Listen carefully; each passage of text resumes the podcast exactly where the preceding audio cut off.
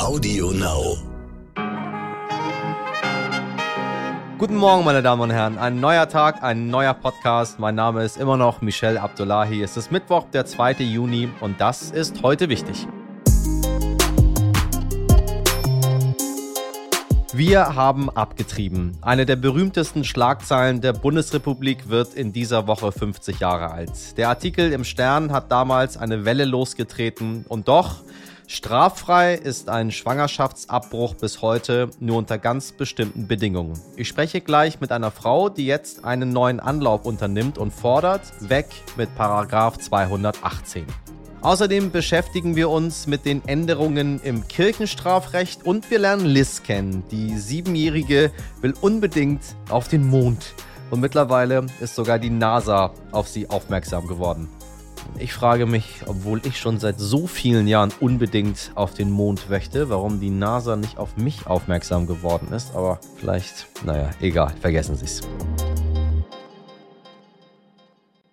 So, aber erstmal zu diesen Nachrichten. Jetzt also auch Russland. Wie die Bild-Zeitung berichtet, wurde der Chef der Oppositionsgruppe Offenes Russland aus einem Flugzeug heraus verhaftet. Einziger Unterschied zum Fall aus Belarus, der Flieger wurde nicht vom Himmel geholt, sondern rollte gerade zur Startbahn. Der oppositionelle Andrzej Pivovarov saß schon in der Maschine der polnischen Fluggesellschaft LOT, die in St. Petersburg Richtung Startbahn unterwegs war. Doch plötzlich wurden die Piloten zu einer Außenposition des Flughafens gelotst. Dort holten dann Beamte des Inlandsgeheimdienstes FSB den 39-Jährigen aus der Maschine, die später starten durfte.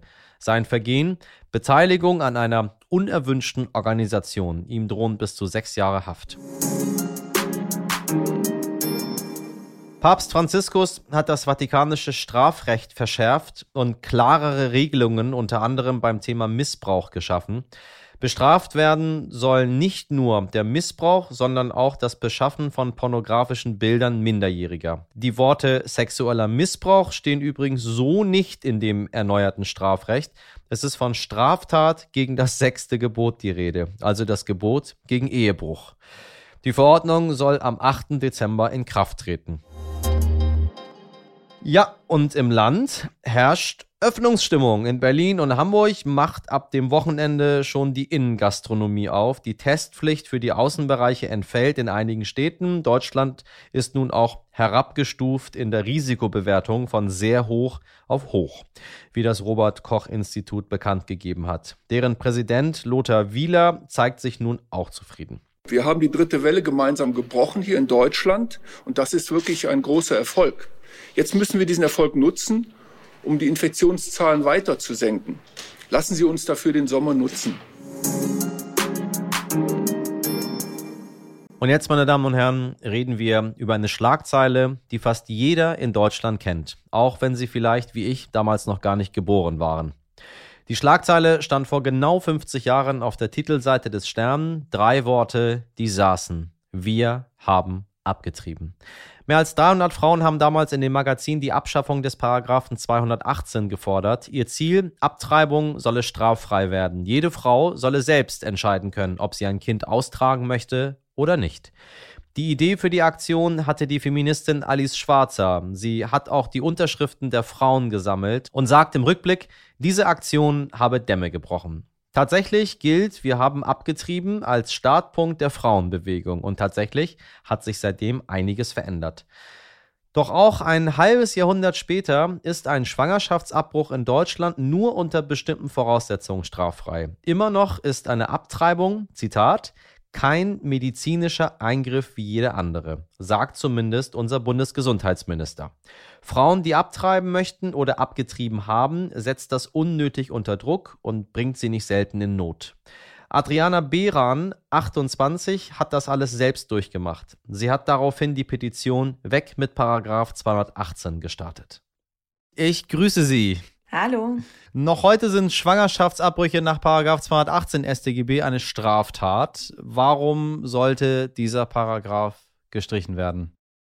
Also erstmal, dieser Paragraph wurde vor 150 Jahren eingeführt. Das muss man sich mal überlegen.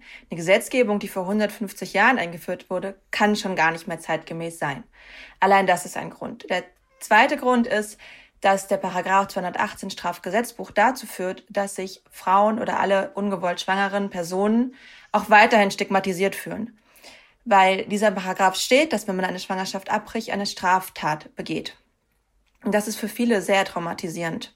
Es ja. führt auch dazu, dass die Anti-Choice-Bewegung, also AbtreibungsgegnerInnen, eine Art Nährboden haben für ihre Belästigungen, die sie durchführen vor Beratungsstellen oder für ihre Propaganda, die sie zum Teil auch durchführen.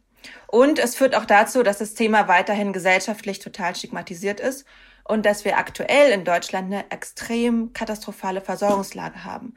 Also in ganz vielen Ländern und Landkreisen gibt es nicht genügend Ärztinnen oder Ärzte, die Abbrüche durchführen. Und all das sind Gründe, warum dieser Paragraph gestrichen werden muss. Sie sagen, als Bündnis setzen wir uns dafür ein, dass Schwangere frei vom sozialen Druck und finanziellen Sorgen entscheiden können, ob sie die Schwangerschaft fortsetzen wollen oder nicht. Das ist ja quasi die, die Weiterführung der Gedanken, die wir eben hatten. Genau, also das Bündnis für sexuelle Selbstbestimmung, in dem ich aktiv bin, ist eben pro-choice. Das heißt, wir wollen, dass jede Person selbst entscheiden kann, ob sie die Schwangerschaft fortsetzt oder nicht. Das heißt auch, dass wenn eine Person die Schwangerschaft fortsetzen möchte, sie dafür jegliche finanzielle Unterstützung bekommen sollte. Denn das sollte natürlich kein alleiniger Grund sein, eine Schwangerschaft nicht fortzusetzen. Diese Kostenfaktor, das bedeutet aber auch, dass Schwangerschaftsabbrüche an sich sehr kostspielig sein können Je nach Methode kosten sie bis zu 600 Euro, zuzüglich Fahrtkosten, die man hat, zuzüglich gegebenenfalls Kinderbetreuung oder auch noch ein Blutgruppentest, der auch nochmal 50 Euro kostet. Das heißt, eine Schwangerschaft abzubrechen ist für viele auch finanziell gar nicht erst möglich. Und das zahlt man alles selbst? Das zahlt man selbst, genau, außer man hat generell gar kein Einkommen. Dann kann die Krankenkasse Kosten übernehmen. Das muss allerdings vorab beantragt werden. Das heißt, eine nachträgliche Kostenübernahme ist nicht mehr möglich. Und das sind Informationen, die gar nicht weit gestreut sind. Also gegebenenfalls nee, weiß man davon gar nichts. Überhaupt nicht. Ich habe mir noch nie darüber Gedanken gemacht. Fällt mir gerade auf. Wie? Ja, Weil man geht ja, man geht ja zum Arzt und dann legt man da seine Karte hin ja. und dann geht man wieder nach Hause und dann ist es fertig. Genau. Wenn man gesetzlich versichert ist, dann wird da schon irgendwas passieren. Und wenn man privat versichert ist, wird da irgendwann eine Rechnung kommen und dann passiert da auch irgendwas. Aber wie das mit Schwangerschaftsabbrüchen ist, tatsächlich. Warum wissen wir das nicht? Warum wird das nicht thematisiert? Genau, weil Schwangerschaftsabbrüche generell total stigmatisiert werden. Wovor wir auch zum Kernfrage heute kommen, warum wir generell mehr über Abtreibung reden sollten. Ein Abbruch ist etwas, was zu jeder gelebten Sexualität dazugehört. Also eine Schwangerschaft kann potenziell immer entstehen, wenn Menschen miteinander Sex haben. Ganz einfach. Es gibt keine 100% sicheren Verhütungsmittel. Gibt es nicht. Das heißt, es ist immer möglich, dass eine Schwangerschaft entsteht.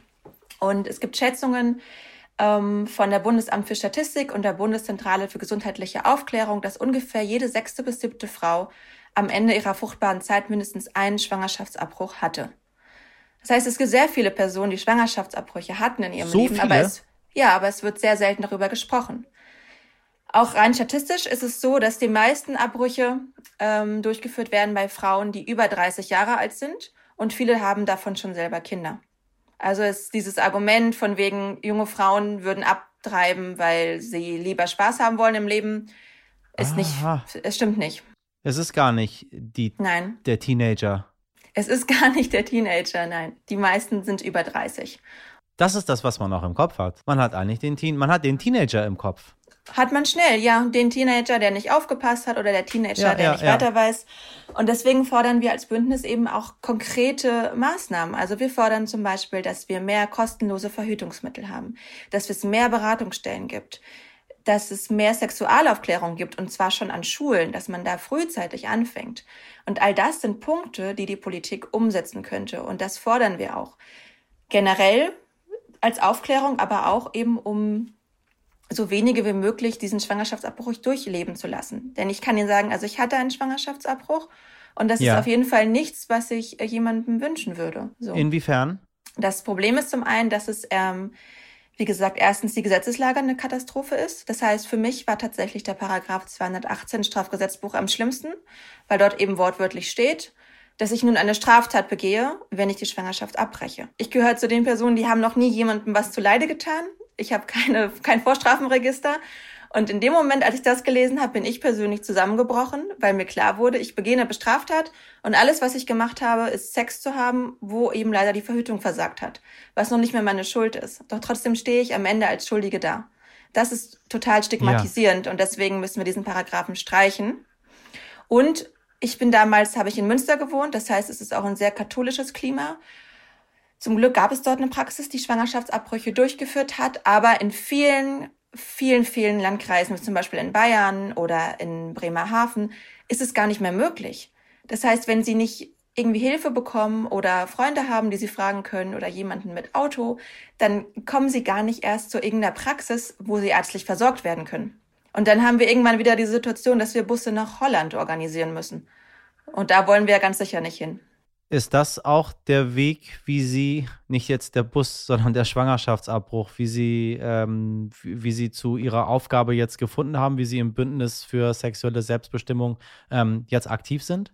Genau, mir war vorher die Problematik um den Paragraphen 219a Strafgesetzbuch klar. Und ich habe vorher auch schon klar mich immer dafür ausgesprochen, dass Informationen frei verfügbar sein sollten. So. Und ehrlich gesagt habe ich vor drei Jahren auch noch etwas naiverweise gedacht, naja, Schwangerschaftsabbrüche sind ja in Deutschland kein Problem. Wir haben ja, wir sind ja ein, ein, Industrieland und wir haben ja ärztliche Versorgungslage und das klappt ja alles und so. Ja, das dachte genau. ich auch eigentlich.